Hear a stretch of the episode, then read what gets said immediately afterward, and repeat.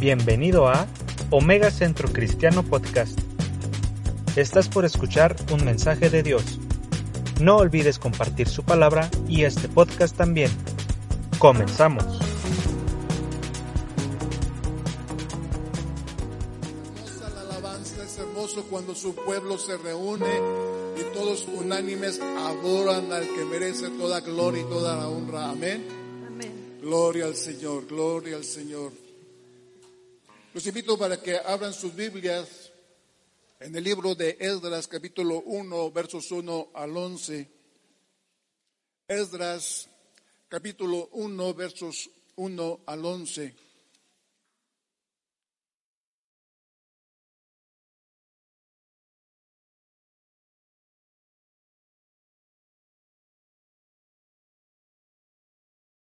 ¿Ya todos tienen ahí su cita?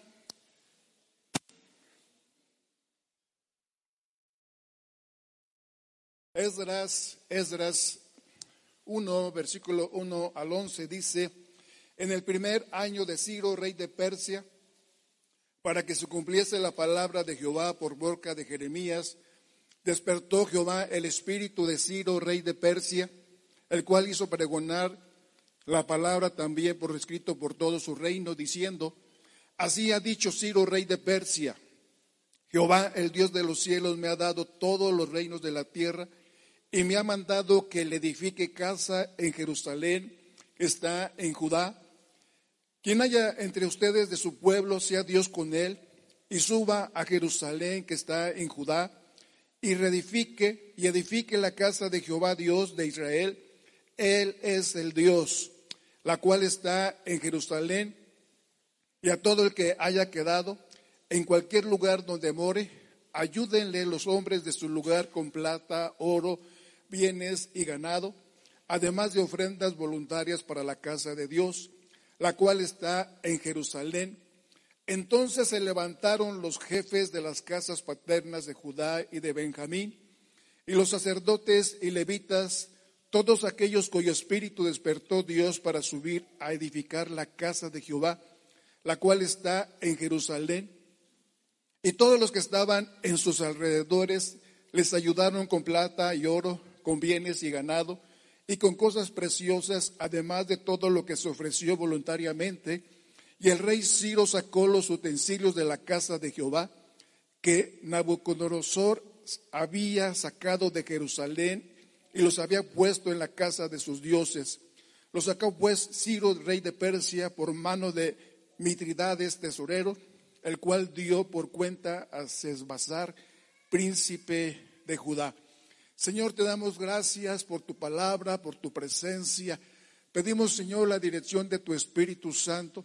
Padre, pedimos también, Señor, que los que están enfermos, Señor, en casa, en algún hospital, tú los sanes. Oramos, Señor, a favor de Yadira en su proceso de parto. Oramos también, Señor, por Toño Alba, que tú los sanes, Señor.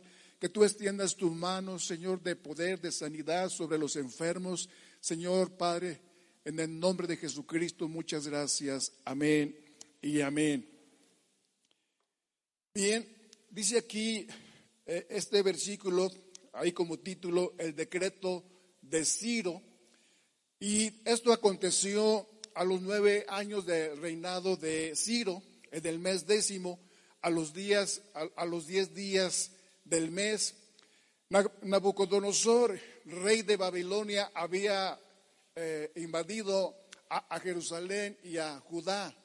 Los había llevado presos, cautivos, y este rey de Babilonia vino con todo su ejército contra Jerusalén, dice la escritura, que lo sitió y levantó torres contra ella alrededor. Y estuvo la ciudad sitiada hasta el año undécimo del rey Sedequías. Dios le había hablado a, su pueblo. Dios le había hablado a su pueblo Israel que, que escogiesen, ¿verdad? Si querían quebrantar ese pacto que Dios había establecido desde Abraham con Jacob, con Isaac y con Jacob, o volverían a, a, a su pueblo a, adorar al Dios vivo, al Dios verdadero. Y dice aquí en el versículo 1, en la primera parte, en el primer año de Ciro, Ciro, rey de Persia, para que se cumpliese la palabra que Jehová por boca de Jeremías había hablado, había profetizado. Dios les había amonestado, les había exhortado, les había dicho, pero el pueblo no entendió, el pueblo se rebeló, el pueblo dio la espalda al Señor. Entonces Dios a través de su profeta Jeremías dio esta palabra y dice aquí en Jeremías 25, 12, y cuando sean cumplidos los 70 años, o sea, 70 años estuvieron cautivos, estuvieron en Babilonia, el pueblo de Israel, junto con ellos estaba ahí Daniel y sus compañeros y, el rey que en su momento estaba gobernando en Israel. Y todas las familias, los padres, los jóvenes, los niños, fueron llevados a Babilonia por, por 70 años. Y aquí está hablando Jeremías, que después de cumplir estos 70 años, dice, castigaré al rey de Babilonia y aquella nación por su maldad, ha dicho Jehová, y a la tierra de los caldeos la convertiré en desiertos para siempre. Y dice también más adelante en Jeremías 29, porque así dijo Jehová, cuando en Babilonia se cumplan los 70 años, yo les visitaré y despertaré sobre ustedes mi buena palabra para hacerles volver a este lugar. Y, normalmente usamos este pasaje de Jeremías 29 diciendo, yo sé y conozco los pensamientos, pensamientos que tengo sobre ustedes, pensamientos de paz. Pero este es el contexto de ese pasaje. Entonces, e, el pueblo se rebeló, el pueblo fue en pos de otros dioses y quebrantaron el, pacto con Dios establecido. Dios entonces se hizo a un lado y permitió que los babilonios, Nabucodonosor con su ejército, sitiara a, Jerusalén. Y, por mucho tiempo, eh, al no poder salir ni poder entrar, se escaseó el pan, el alimento, el agua, que eso fue la forma o la manera que este rey Nabucodonosor obligó a que, a que Israel abriera sus puertas eh, eh, eh, y este ejército lo invadiera. Y pasaron 70 años. La Biblia dice que una generación es de 70 años. Y dice, y en algunos hasta 80 años con todo esto es, es molestia y fatiga. Entonces, lo que aquí está sucediendo que toda una generación, esta generación que fue cautivada, de alguna forma ahí quedó y, comenzó una nueva generación y Dios cumplió entonces su pacto, su palabra de que los iba a liberar, los iba a sacar de la cautividad de, los babilonios.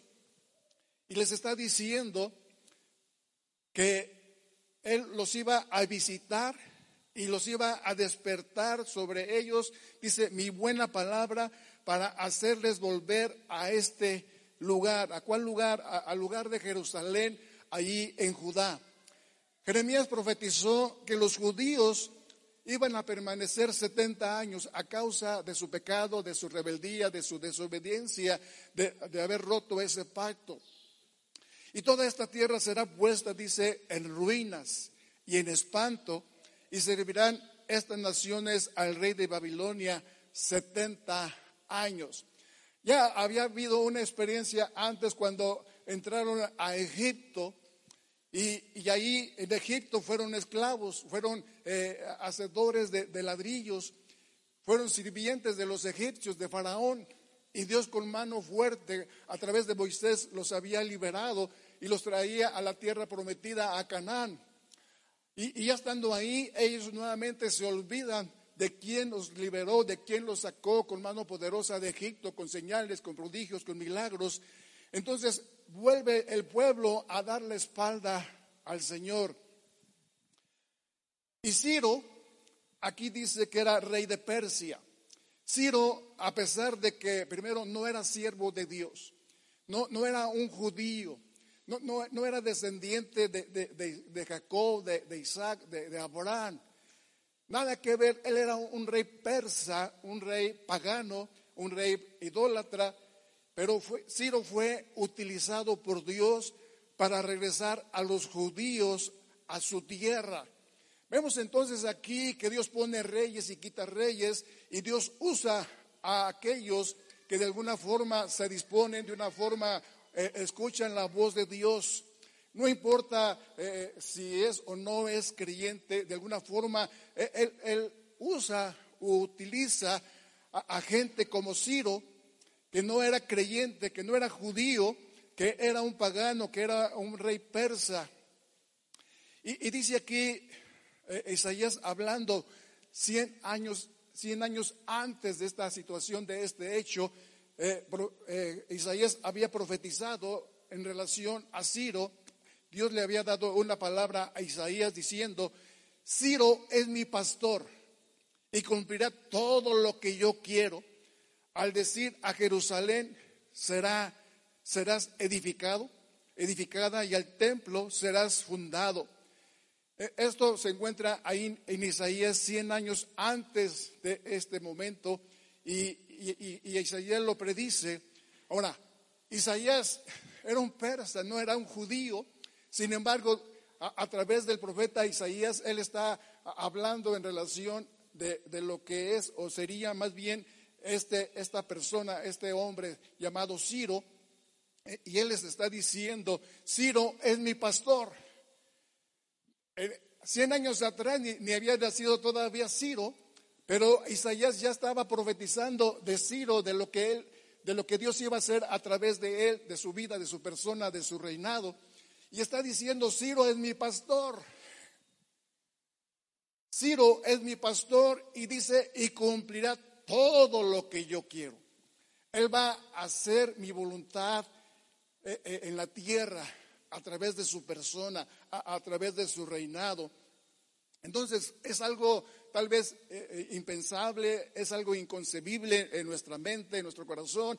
Nuestro corazón, nuestra mente diría, bueno, eh, más lógico, más razonable es que sea del linaje de, Jacob, de, las doce tribus de Jacob. Pero Dios aquí está diciendo de Ciro, ¿por qué? porque el pueblo se había extraviado, porque el pueblo había dejado de adorar a Dios, había dejado de, buscar al Señor. Entonces Dios usa a un hombre común y ordinario, Dios usa a una persona que, no le conoce de alguna forma y le está diciendo, Ciro es mi pastor y va a cumplir todo lo que yo quiero al decir a Jerusalén serás edificada. Dios entonces está profetizando sobre él diciendo, Ciro va a hacer mi voluntad, él va eh, a edificar, a reedificar a Jerusalén, él va a reedificar mi casa, él va a reedificar mi ciudad y va a hacer volver a todos los judíos que están en Babilonia cuando se cumplan estos 70 años.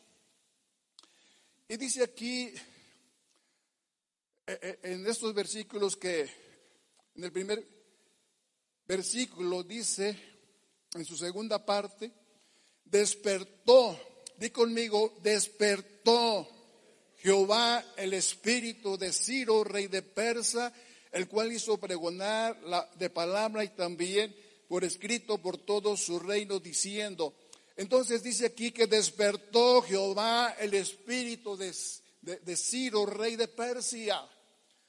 Algo muy significativo, muy importante, que dice que despertó Jehová.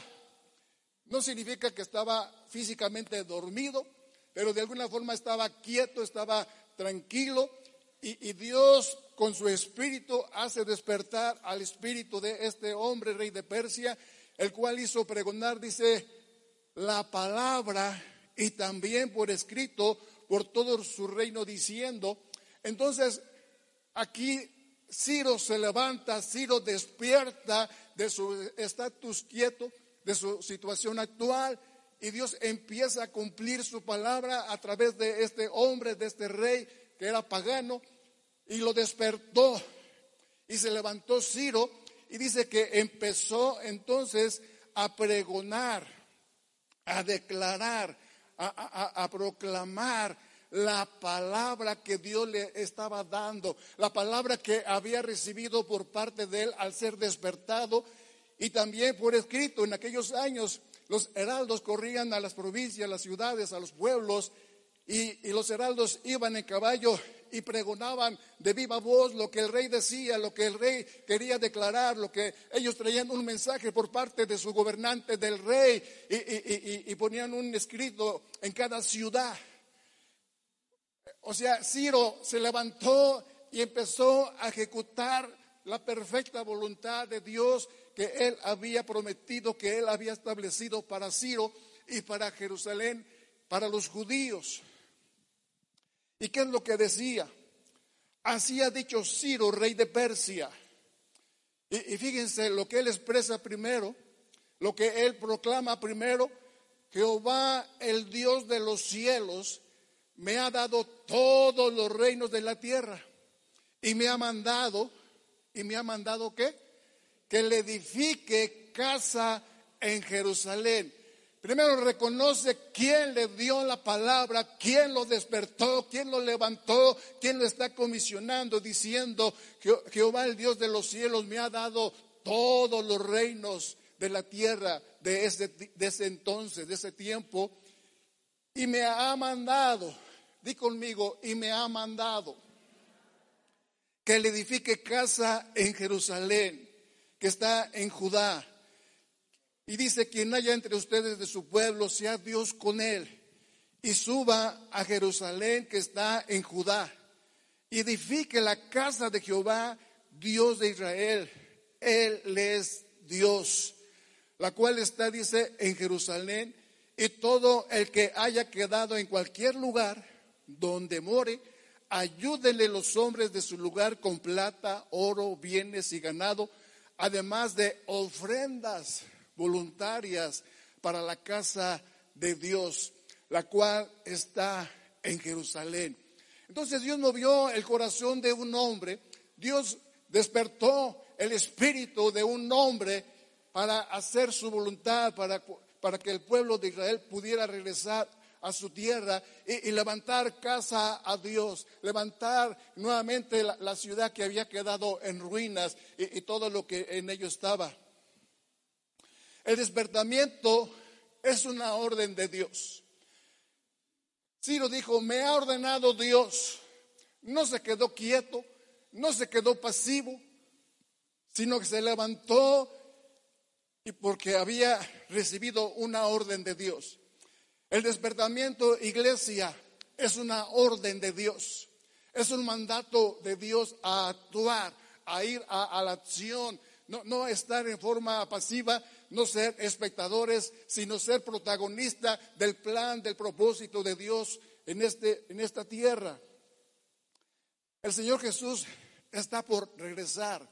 Los tiempos que, en los cuales estamos viviendo son tan palpables, son tan evidentes que no podemos tener la menor duda de su regreso.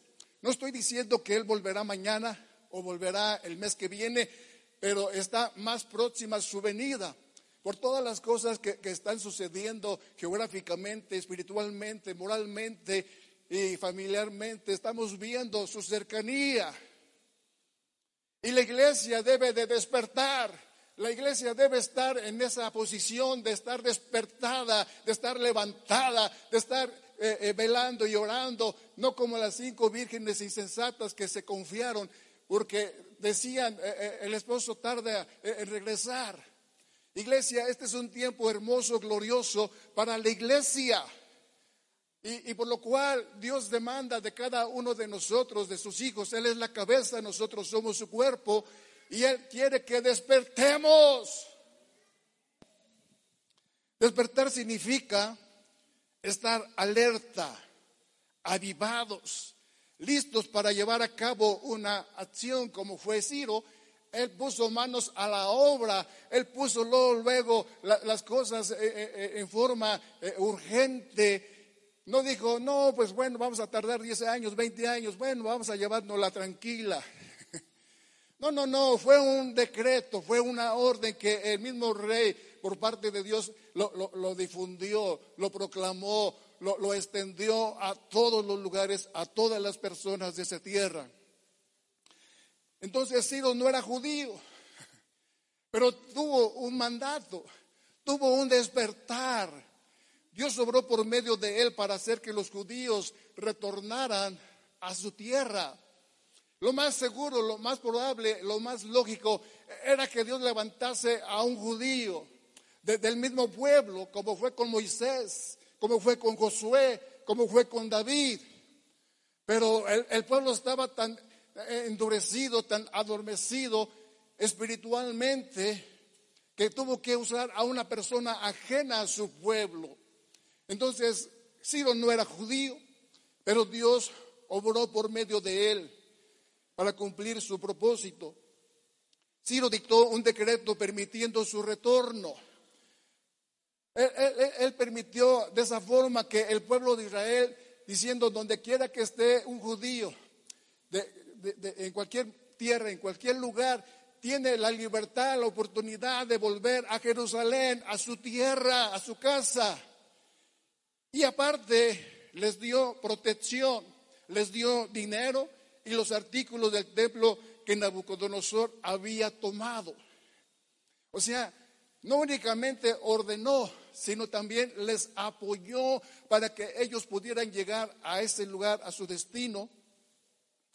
Iglesia, cuando nos enfrentamos a situaciones difíciles y nos sentimos abrumados o dominados por las situaciones, por las circunstancias, por las noticias, por tantas y tantas cosas que, estamos viendo y, viviendo, y, tal vez eh, en otros países como Turquía, el terremoto, eh, Ucrania y, tantas cosas que están sucediendo, la epidemia, cosas que de una forma mundial se está viendo y, manifestando.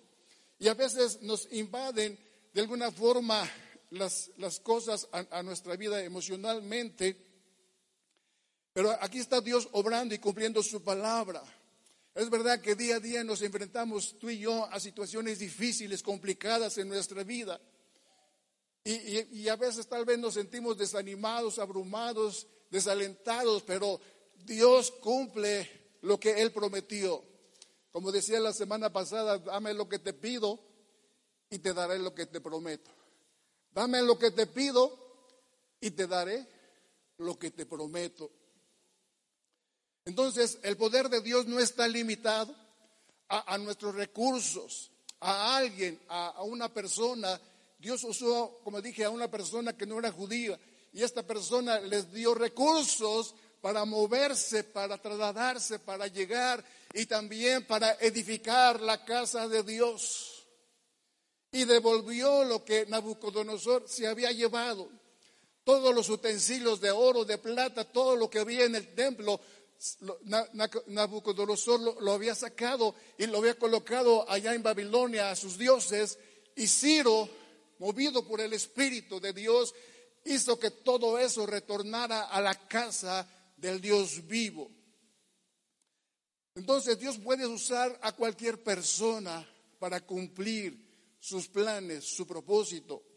El decreto permitía que los judíos también pudieran trabajar juntos para realizar la enorme tarea de reconstruir la ciudad, de reconstruir las casas, de reconstruir la casa de Dios. Algunos trabajaron en la reconstrucción del templo. ¿Y por qué era importante el templo? Sin el templo los judíos no se consideraban restablecidos como nación. Era algo importante para el pueblo judío tener ese lugar, ese lugar de adoración, ese lugar de encuentro con Dios. Cuando Salomón le, levantó casa a Dios, levantó templo, la gloria de Dios se, manifestó, se derramó. Y, pudieron palpar la gloria del Shekinah, la, presencia de Dios que llenó e, ese lugar cuando fue abierto. Entonces, para el pueblo judío, el templo es, es importante, es necesario que hoy día se piensa construir el, el siguiente templo, el tercer templo, ya se tiene todos los materiales. Porque sin ese templo la presencia de Dios como que no, no hay ese contacto, como que no hay esa comunión. Para, el judío no se consideraban restablecidos, aunque estuviesen viviendo e, en Jerusalén, aunque estuviesen en Judá, ellos no se consideraban todavía como parte de su tierra, de su nación. Entonces para ellos les era importante levantar, reconstruir, y, Dios mismo lo está ordenando, lo está estableciendo Era un reto muy, muy grande, muy importante, que requería el trabajo de todos y de todas las personas y mujeres y jóvenes y niños. Había personas que estaban al frente y, otras eh, eh, atrás y todos apoyando a la reconstrucción, a la reedificación. Cada lugar, cada función, cada trabajo que se desempeñaba e-, era vital para llevar a cabo la tarea. Nada era menos, nada era grande, nada era más. Todo trabajo a los ojos de Dios era necesario e importante. Entonces, cuando nosotros servimos a Dios, tenemos que considerarlo de esa forma, evaluarlo de esa misma manera con los ojos de Dios, pero debemos hacerlo entonces con la fidelidad como parte de un equipo, como parte de una iglesia, como parte de una familia, no importa quién se lleve la felicitación, quien se la debe de llevar es Dios, es el Espíritu Santo que a través de su gracia nos considera, nos incluye para, para su plan y su propósito. Y dice aquí en los versículos 5 al 7, entonces se levantaron los jefes de las casas paternas de Judá y de Benjamín, y los sacerdotes y levitas, todos aquellos cuyo espíritu despertó Dios para subir a edificar la casa de Jehová, la cual está en Jerusalén.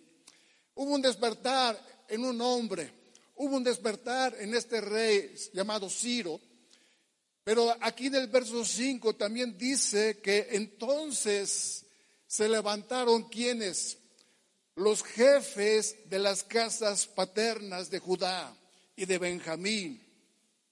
También se levantaron los sacerdotes y los levitas, los cantores, los que iban adelante del pueblo. Todos aquellos, dice, cuyo espíritu despertó Dios. Hubo un despertar Hubo un levantarse en toda la nación, en todo el pueblo, en medio de las circunstancias, en medio de, todo lo que estaban pasando después de 70 años. Hubo un despertar, hubo un levantarse, hubo un despertar en su espíritu que se unieron y empezaron a trabajar todos unidos con un solo fin, con un solo propósito.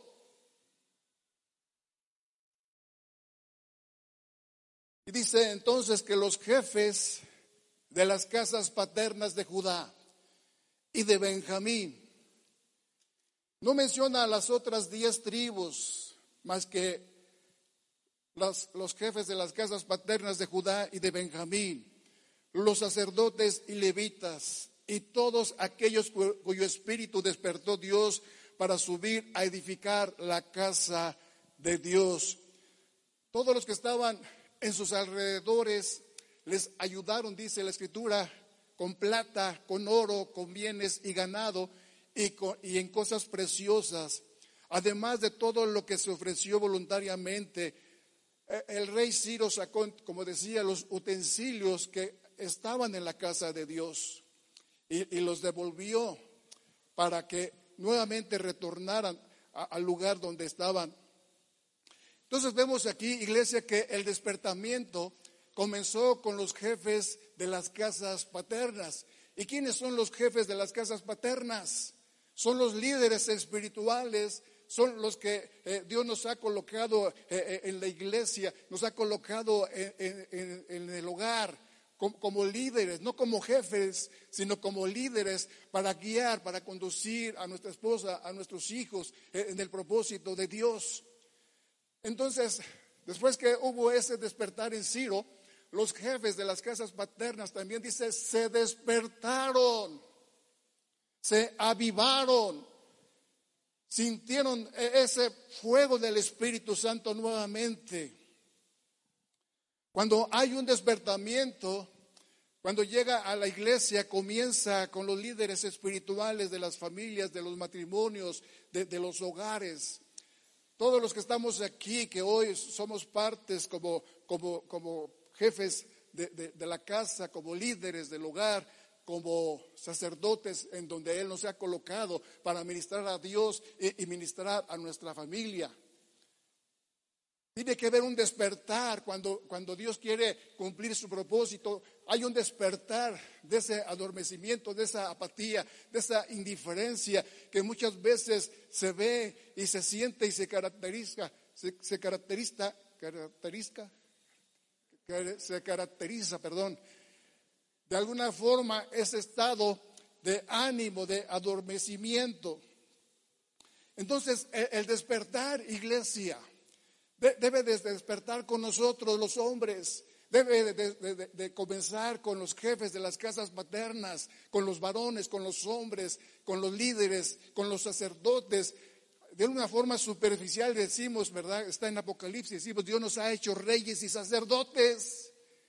Y es verdad, pero no ejercemos lo que la palabra de Dios dice. Si, ella dice que somos sacerdotes, entonces debemos de ministrarle a Dios primero y debemos de ministrar a nuestra casa. Pero ¿cómo vamos a ministrar a nuestra casa si, nosotros los que estamos, que Dios nos ha colocado como líderes en ella, estamos dormidos, estamos adormecidos en un, letargo espiritual, en un sueño profundo, y, hasta venimos a la iglesia y decimos, ay.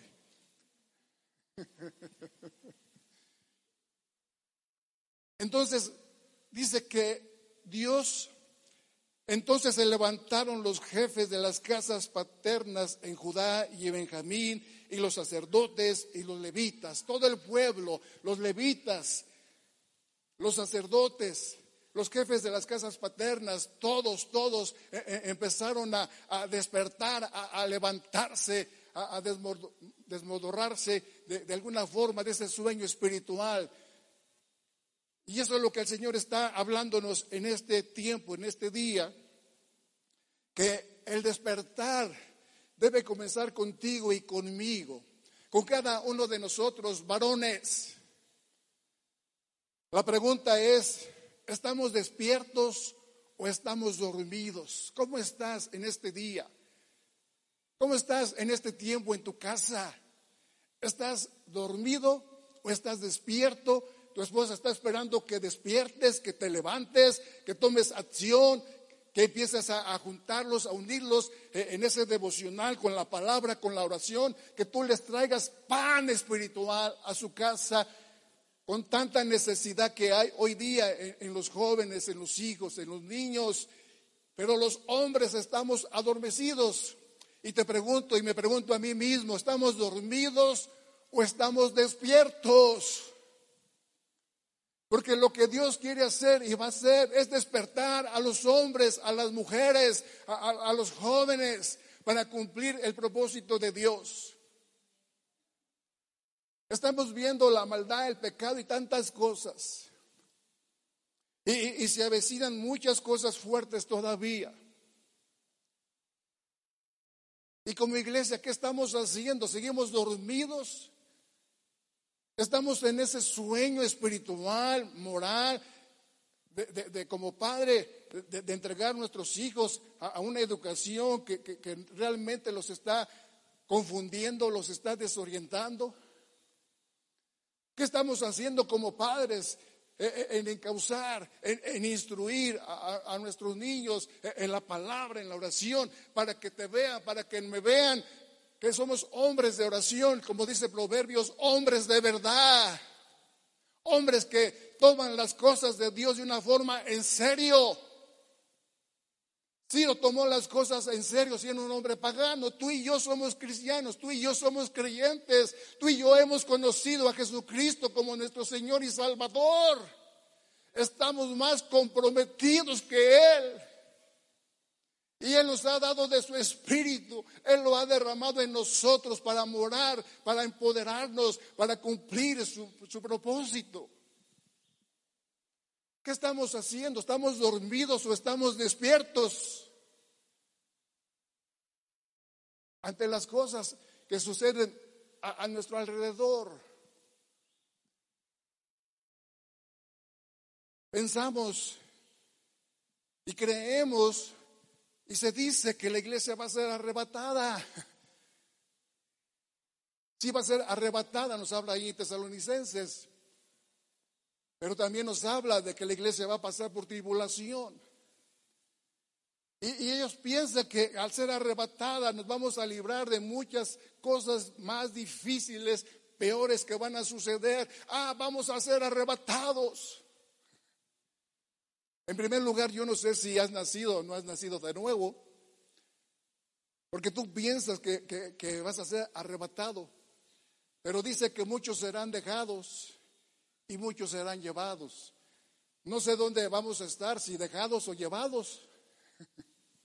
Todos queremos ir al cielo, todos queremos estar con Jesús. Yo prefiero pensar que si la iglesia va a estar aquí en la tribulación, es estar preparados, es estar despiertos, es estar avivados, es estar alertas, que confiarme como las cinco vírgenes insensatas, imprudentes, que decían, ay, tarda mucho eh, el novio en venir. Y no tenían aceite en su lámpara, en su vasija. Y llegó el novio y la, puerta se cerró. Jesús le dijo a, a, Pedro y a Juan y a Jacob, ¿no has podido velar ni siquiera una hora? ¿No has podido siquiera permanecer una hora velando, estando alertas, estando despiertos? Y, y, visto lo que pasó, Jesús fue llevado preso y, de allí a la cruz del Calvario. ¿Y qué pasó con los discípulos? Se, escondieron, huyeron, negaron a Jesús, lo abandonaron, porque no estaban despiertos, no estaban velando y orando como Jesús les había dicho. Las diez tribus del reino del norte habían sido dispersas por Asiria. Había pasado, pasado ya tiempo desde su cautiverio, que muchos no estaban seguros ya de su herencia. Habían pasado 70 años. Y los que nacieron allí en, Babilonia, en el, en el cautiverio, en Asiria, no estaban seguros de su identidad. Porque sus padres no les comunicaron, no les transmitieron la, palabra, como dicen en Deuteronomio 6, a, a, sus hijos, las escribirás, las meditarás, las leerás, las recordarás al entrar, al salir, al acostarte, al levantarte.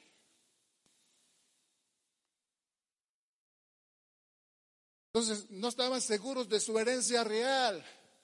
Por lo tanto, no estaban dispuestos a participar en la reconstrucción del templo. Prefirieron quedarse en Babilonia. Y, cuando estás distraído, a, alguien, ¿verdad? Está distraído y dices que estás en Babilonia. Muchos sí me entendieron. Y ellos se quedaron en Babilonia.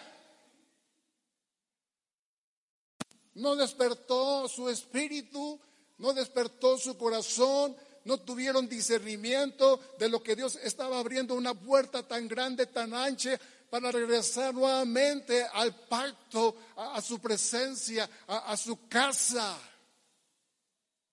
Que dijeron, acá estamos bien.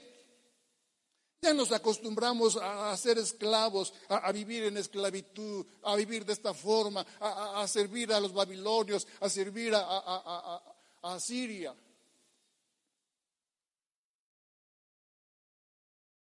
Dice Romanos 15, 4. Porque las cosas que se escribieron antes para nuestra enseñanza se escribieron. Lo que está escrito aquí, dice, dice Romanos, que se escribieron para nuestra enseñanza, para no repetir lo que el pueblo hizo, sino más bien obedecer y cumplir su palabra y cumplir su pacto.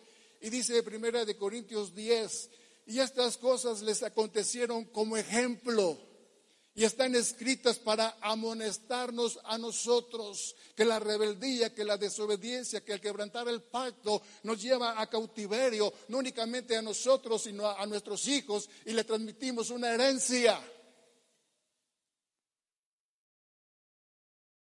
a las siguientes generaciones.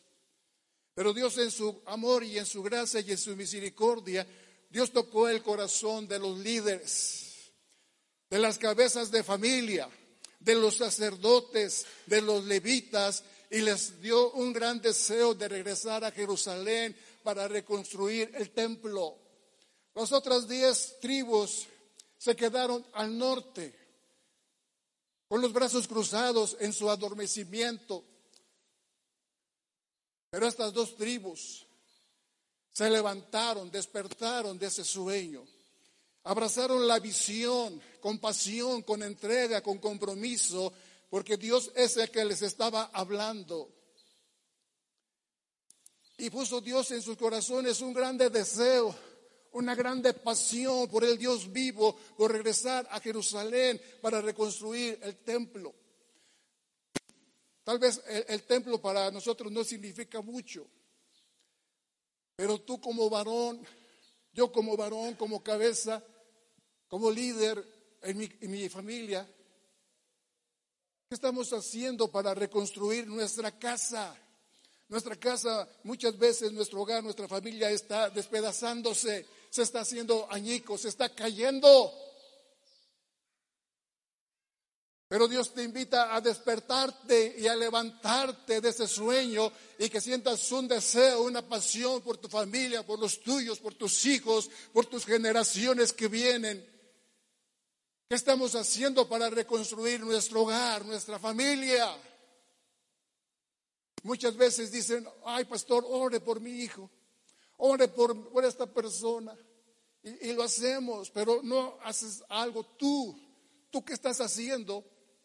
¿Tú qué estás haciendo para contribuir, para ser parte de ese despertar del propósito de Dios? Tú, eres el más indicado, tú eres el más responsable.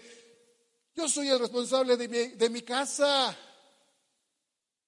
Yo no puedo echarle la culpa a la iglesia, al trabajo, a otras cosas. Yo soy el responsable porque Dios me ha colocado como, como jefe de mi casa. Y si tengo una casa hecha pedazos, dividida, cayéndose, es por mí. No, no es por mi esposa, no es por mis hijos, es porque yo no he tomado este lugar de privilegio, de bendición.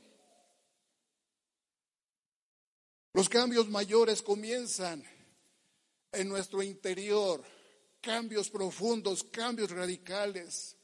A medida que Dios trabaja eh, en nuestras actitudes, eh, en nuestra vida interior, en nuestros deseos, estos cambios internos conducen a acciones de fe. Después de 70 años de cautiverio, la arrogante nación judía había sido humillada. Después de que Dios lo sacó con mano levantada, con brazo fuerte y poderoso, y, conquistaron naciones y pueblos, ahora en esta, en esta situación fue humillada. Fue humillada por su soberbia. Cuando cambiaron las actitudes y los deseos del pueblo, Dios terminó con la disciplina. La disciplina no es algo que quiere Dios hacer para infundirnos daño, para destruirnos, para causarnos un mal. Es porque quiere corregirnos, quiere encaminar nuestros pasos en su camino, para crecer, para madurar, para ir a más, para ser su pueblo, su iglesia deseada. Dios aquí les dio, les da otra oportunidad para regresar a casa y volverlo a intentar.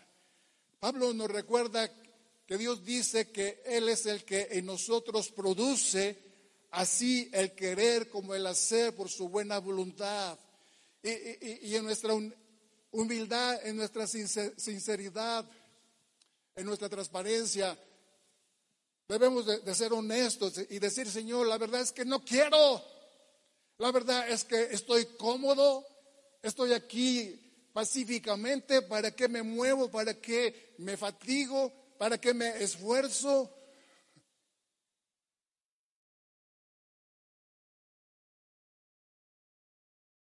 Y, a veces decimos, no, sí, le estoy echando ganas, pero no se ven. Sí, sí, le estoy echando mi mejor esfuerzo, pero no se nota. Ni en tu vida, ni en tu casa, Tratamos de, como dicen, ¿verdad?, de tapar el sol con un dedo. Pero debemos ser honestos, sinceros, transparentes. Señor, la verdad es que no quiero. pero ayúdame a querer. Tú eres el que produce el querer como el hacer por tu buena voluntad. Yo no quiero, la carne no quiere, la carne no responde, pero tu espíritu quiere, mi espíritu quiere. Oh Señor, ayúdame a querer lo que tú quieres hacer en mí, en mi casa, en mi familia. El hacer la voluntad de Dios comienza con nuestros deseos.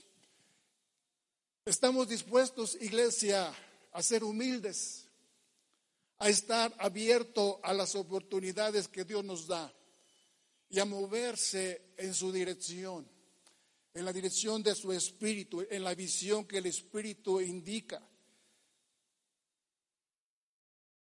Si no tienes ese deseo y esa pasión, pídele a Dios que te dé ese deseo y esa pasión para seguirlo de cerca, para ser un creyente, una, persona apasionada, enamorada de Jesús. Muchos judíos decidieron regresar a Jerusalén. Muchos se quedaron allá.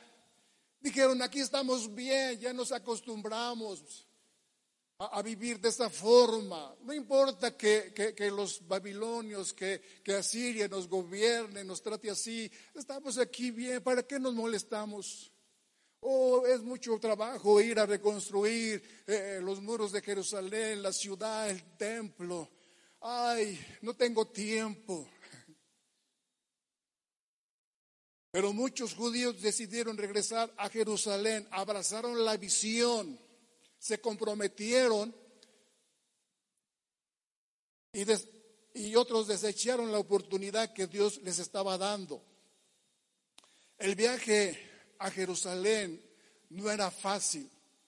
Tenía complicaciones, tenía peligros, tenía situaciones, circunstancias negativas. Era tardado. Tardaron cuatro meses para llegar a Jerusalén. Y todo lo que había en ese trayecto, en esa distancia, estaba eh, lleno de ruinas, de pueblos que vivían en, esa área, gente peligrosa, gente difícil. Pero ellos decidieron hacer la voluntad de Dios, no importando el costo, no importando el precio, no importando lo difícil. Ellos tenían una visión y una pasión por la palabra de Jesús, por la palabra de Dios, que vino a través de Ciro. Cuando el rey Nabucodonosor saqueó el templo, dice aquí en, Segunda de Crónicas, se llevó muchos utensilios valiosos y los que no se llevó los quemó. Asimismo, todos los utensilios de la casa de Dios, grandes y chicos, los tesoros de la casa de Jehová y los tesoros de la casa del rey y de sus príncipes, y todo lo llevó a Babilonia. Y dice, y quemaron la casa de Dios, la destruyeron. Y rompieron del muro de Jerusalén y consumieron a fuego todos sus palacios y destruyeron todos sus objetos deseables. O sea, fue algo tan, tan terrible, tan desastroso, que no quedó piedra sobre piedra, así como Jesús decía a, a sus discípulos, a la gente. ¿Ves estos monumentos, estos templos. Él dijo, no quedará piedra sobre piedra. Y después de que Jesús murió 70 años después, entró eh, eh, el, gobernante Ciro, Tito, perdón, y destruyó toda Jerusalén. Y no quedó piedra sobre piedra. Pero ellos se van a gloriar, van a gloriar, van diciendo, eh, en 40 años hemos levantado este templo que nadie lo va a destruir. La soberbia, la altivez, el orgullo. Y, la profecía de Jesús se cumplió 70 años después con el general Tito, que, quebró toda la ciudad y todo el templo se vino abajo. Así quedó también la ciudad cuando entró Nabucodonosor. La prioridad de esta gente, de este pueblo, estaba al revés, estaba invertida. Los creyentes debemos tener cuidado de que ninguna comodidad, seguridad o posesión material nos impida hacer lo que Dios quiere. que nada en nuestro vivir, en nuestro caminar, en nuestro andar con Dios como iglesia, como familia, nada se interponga, nada sea más fuerte que la voluntad de Dios a nuestra vida. Sea espiritual, sea familiar, sea económico, sea, sea material, que nada nos impida al poder avanzar al propósito de Dios.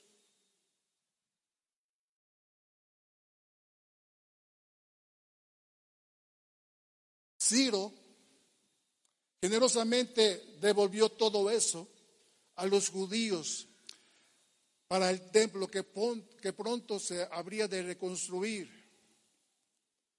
Estamos viendo cómo en dos por tres una ciudad se, se, desmorona, se quiebra, como Turquía, como México en el 85. Vemos de una forma tan, tan palpable los edificios, las imágenes de cómo caen tan fácilmente edificios tan altos y, se desmoronan. Y, después de ello, miles y miles de personas fallecidas y, miles y miles heridos.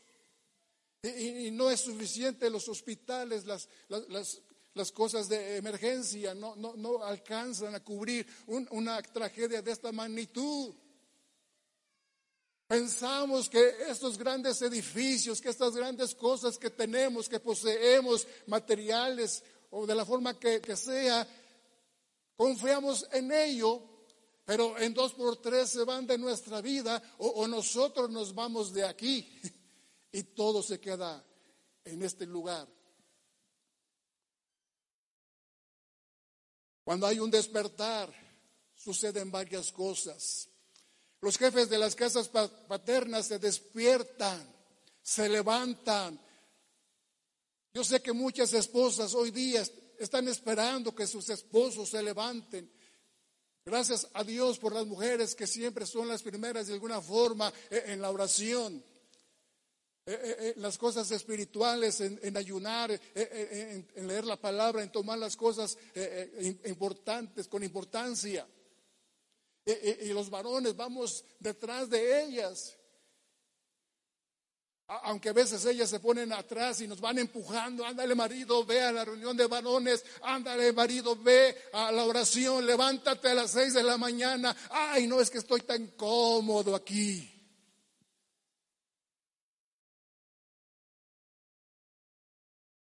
Pero cuando hay un despertar, el esposo se levanta, no importa si son las tres, cuatro o cinco de la mañana, hay un deseo ferviente, hay una pasión por estar en la presencia de Jesús, por interceder por la esposa, por los hijos, por la familia, por interceder por los perdidos, por interceder por su iglesia. Yo sé que muchas esposas anhelan ver a sus esposos de pie, despiertos levantados, encendidos por el fuego del Espíritu Santo, pero nada los hace mover, nada los hace inquietar. Pero cuando hay un despertar en la iglesia, en la, en la casa, los jefes de las casas paternas se despiertan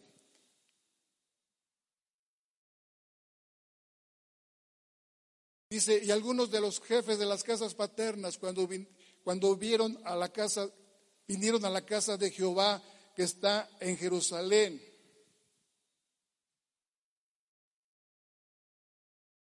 Si me sigues en el capítulo 3, versos 11, dice, y cantaban, alabando y dando gracias a Jehová, diciendo, porque Él es bueno porque para siempre es su misericordia sobre Israel. Y todo el pueblo clamaba con gran júbilo, con alegría, alabando a Jehová porque se echaban los cimientos de la casa de Jehová. Y muchos de los sacerdotes, de los levitas y de los jefes de las casas paternas, ancianos que habían visto la casa primero, ellos habían visto la casa primera, la de Salomón, que él edificó casa para el Señor, que, Dios no le permitió a David, sino le dijo, tu hijo me va a edificar casa. Y Salomón cumplió con esa promesa, le edificó casa. Y dice que aquí que los ancianos, al ver que echaban los cimientos sobre la reconstrucción del templo, dice, se acordaron de la casa primera, de la casa donde la gloria de Dios se manifestó y se derramó en gran manera.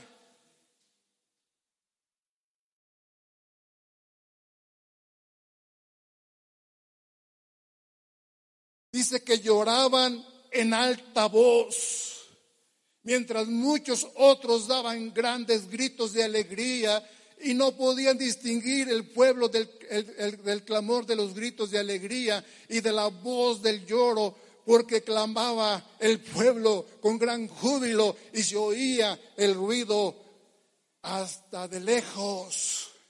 Que el ruido resuene a lo lejos de esta ciudad, de esta colonia, de este estado, de este país. Que este júbilo, esta alegría resuene. Que diga, ¿qué está pasando aquí del pueblo de Dios? Voz de júbilo, voz de gozo, voz de alegría.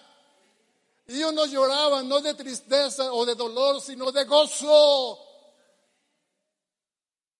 Y estaba la gente aturdida y, confundida de alguna forma diciendo, no sé si está llorando él o, está alabando o está gritando de gozo y de alegría, iglesia. Esto es lo que Dios quiere para su pueblo. Dios despertó el espíritu de Ciro y despertó el espíritu de los jefes de las casas paternas, de los sacerdotes y de los levitas y de todo el pueblo. Dios hace cosas extraordinarias. Dios hace cosas que para nosotros es imposible.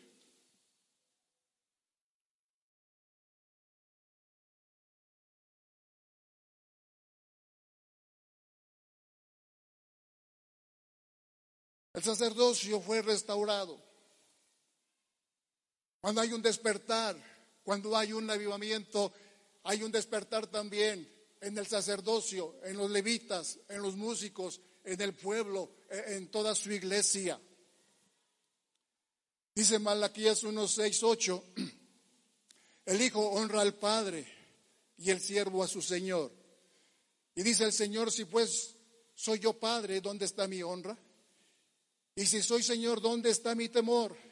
Dice Jehová de los ejércitos a ustedes, oh sacerdotes, que menosprecian mi nombre y dicen, ¿en qué hemos menospreciado tu nombre? En que ofrecen sobre mi altar pan inmundo. Y dijiste, ¿en qué te hemos deshonrado? En que piensas que la mesa del Señor es despreciable y cuando ofreces el animal ciego para sacrificio, ¿no es malo?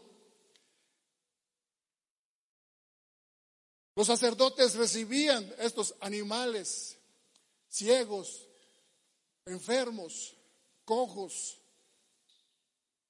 Cuando Dios había establecido ofrecer un cordero sin mancha, sin defecto, que representaba que era figura de Jesús, el Cordero de Dios, y que así fue Jesús, un Cordero sin mancha, sin defecto, sin, sin pecado. Y Dios había ordenado a, la tribu de Leví a través de Aarón y a sus sacerdotes que así había de ofrecerse el sacrificio, pero, pero les importó un cacahuate a los sacerdotes, venían con un animal ciego, lo ofrecían, venían con pan ya echado a perder y lo ofrecían, venía un animal cojo y lo ofrecían, enfermo y lo ofrecían, cuando Dios decía, no, no, no, no. Cuando Jesús ofreció, cuando el Padre ofreció a su Hijo, no lo ofreció defectuoso. Cuando el Padre ofreció a su Hijo Jesucristo, su único Hijo, sin mancha y sin pecado, lo ofreció por ti y por mí como un cordero sin mancha, sin defecto.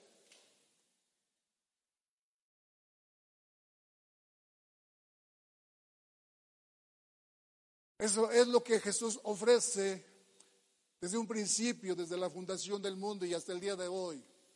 Él ofrece lo mejor para, su pueblo, para su iglesia, para, para los hogares, para las familias, para los jóvenes. Y los hombres ofrecen a Dios pan echado a perder, ofrendas contaminadas, sucias. Qué contradictorio, ¿verdad? Qué paradoja. Dios te da lo mejor. Dios no ofreció una ovejita, un cordero por ti por mí. Él dio a su Hijo Jesucristo. Siendo inocente, sin culpa, sin pecado. Él murió por ti por mí. Como debía de ser ese cordero, como debía de ser esa ofrenda aceptable, esa ofrenda mecida delante de Dios. Porque Dios merece, dice, lo mejor. Si yo te doy lo mejor, yo espero lo mejor de ti. Yo espero lo mejor de tu corazón. Y Él dice, dame, hijo mío, tu corazón. Sobre toda cosa guardada, guarda tu corazón, porque de Él emana la vida. Pero ofrecemos un corazón sucio, contaminado, podrido, impuro, y nos presentamos delante de Él así.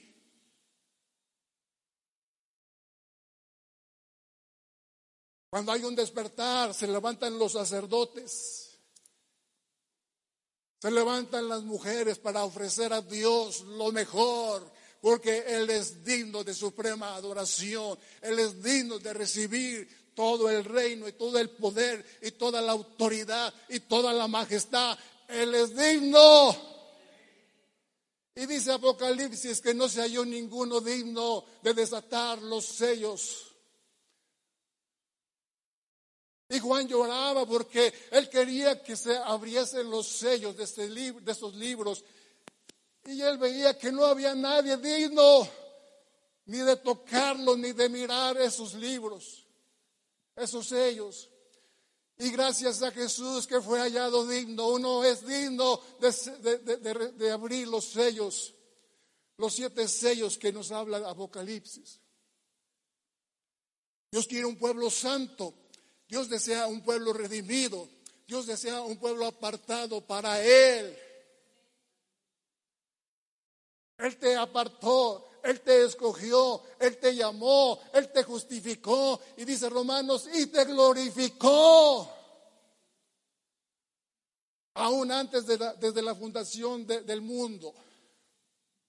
David ahí en el Salmo 139 dice, maravillado estoy, asombrado estoy, porque me conociste antes de estar en el vientre de mi madre y aun cuando fui formado en el vientre, tú viste mis entrañas. David dice, estoy sorprendido de tu omnipotencia, de tu licencia, de tu sabiduría, de tu grandeza, de tu poder. Antes que estuviésemos en el vientre de nuestra madre, Él ya nos conocía. Él conoció a Ciro cien años antes y dijo, Ciro es mi pastor, Él es mi ungido y hará todo lo que yo quiero. Él obedeció, Él se entregó, Él cumplió cabalmente y nosotros dudamos, nosotros titubeamos, nosotros decimos tantas cosas, excusas, excusas y excusas.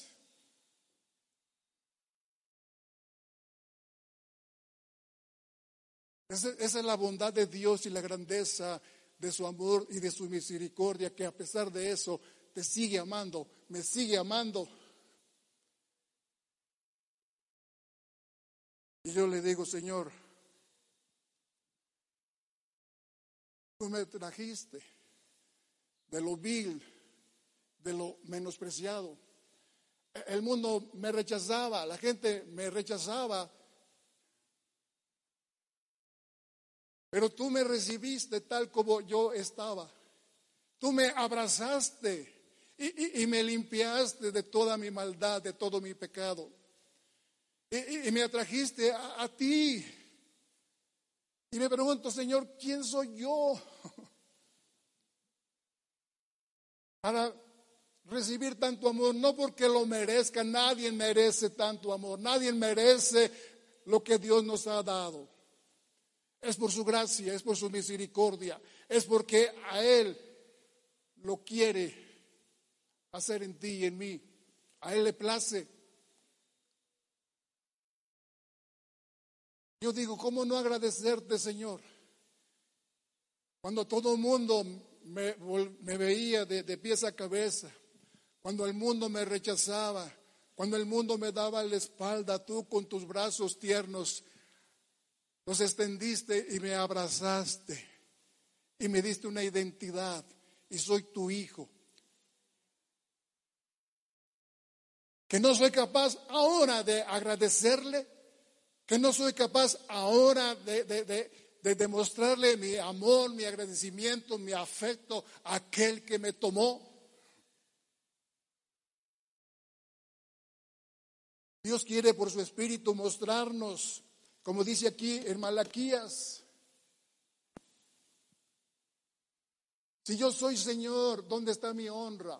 Si los hijos obedecen a sus padres, ¿no deberías mis hijos obedecerme? seguirme, despertarse de esa tibieza, de esa apatía, de esa indiferencia. Cuando hay un despertar, hay una sensibilidad cuando un hombre, una mujer está siendo despertada en su espíritu. Hay un anhelo por leer la palabra, hay un anhelo por orar, por adorarle. Un pastor visitaba allá un lugar en China y se encontró con una joven. Y la joven le dice, he escuchado su, prédica, su mensaje e, en un CD. Y, la verdad que me impactó su palabra, su mensaje. Y, recibí a Jesús en mi corazón. Y ella le decía, antes estaba vacía, ahora me siento lleno de vida porque Cristo entró a mi corazón, entró a mi vida. También ella decía, he querido ir a la iglesia, pero no hay iglesias en mi ciudad. Y comencé a asistir a un estudio bíblico cerca de donde vivo. A veces voy, dice, eh, en, autobús a la iglesia, pero tarda dos horas y siempre llego tarde. Además, el pasaje es costoso. Ella después de eso le hizo una pregunta le dijo, ¿por qué no todos van a la iglesia en su país? ¿Por qué no todos van a la iglesia eh, eh, en su país, en Latinoamérica? Y él decía, ¿cómo le explico a una joven que toma un autobús para, por dos horas para asistir a la iglesia? Porque si hubiera una iglesia cerca de su casa, esta joven estaría ahí cada vez que se abrieran las puertas. Su asistencia a una iglesia tampoco no es fácil allá en China. ser una Biblia es un riesgo. E, e, el ser cristiano, el, el, mencionarse que es cristiano es un riesgo, porque hay muchas, muchas personas del gobierno como espías que, están viendo a ver quién es cristiano para apresarlo, para llevarlo a la cárcel. Entonces, aparte del lugar, de la distancia, del costo, de todas estas situaciones, lo más difícil es que el gobierno prohíbe las reuniones cristianas que adoran a Jesús, pero ellos en su necesidad, eh, en su pasión, en su deseo, eh, en su compromiso, de una forma voluntaria, a escondidas acuden a, estudiar la Biblia, a meditar en la palabra de Dios. Y cuando son hallados, son llevados a la cárcel. Y les prohíben que su familia, que sus padres o su esposo o su esposa les visiten.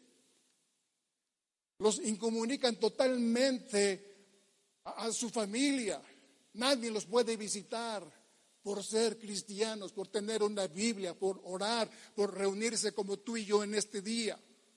Con esta libertad que todavía el Señor nos da aquí eh, en México y en Latinoamérica. Pero déjame decirte que allá en China la iglesia perseguida es la que se está multiplicando a pesar de las situaciones, a pesar de las prohibiciones y circunstancias. La iglesia está avanzando, la iglesia está despierta. y se juegan la vida. Se, la, se la libertad. Por ahí hay un libro que se llama El hombre espiritual, que habla de su situación, que habla de, de, sus condiciones y que por causa de la palabra estuvo preso muchos años. ¿Qué te impide? ¿Qué nos impide a nosotros podernos reunir? Como fue hoy la alabanza, de una alabanza gloriosa, preciosa para su nombre, con la libertad de cantar, con la libertad de tocar, con la libertad de meditar en su palabra. ¿Qué te impide? Tu no querer, tu adormecimiento. Pero Dios va a despertar a su iglesia. Dios va a levantar a su iglesia. Dios va a despertar el espíritu de su iglesia aquí en México. ¿Y quiénes van a responder? Los que quieren, los que anhelan. Y si no quiere aún su iglesia, Dios va a levantar hombres como Ciro, que no son creyentes, que no le conocen, pero van a cumplir el propósito de Dios para este tiempo. ¿No te da cosa? que si tú no quieres, otro va a tomar tu lugar. Alguien que, que, no le conoce como tú y yo. Dios usa a, los que Él quiere para su propósito, para su plan eterno. Los invito a que puestos en pie, tomemos la comunión, renovemos este pacto. No es algo rutinario, no es algo mecánico, no es un hábito, no es una tradición, es una devoción, es un compromiso, es un, es un pacto con Dios de decir, te voy a seguir, Señor, pase lo que pase, venga lo que venga, suceda lo que suceda, yo decido seguir. Josué dijo, yo y mi casa serviremos al Señor.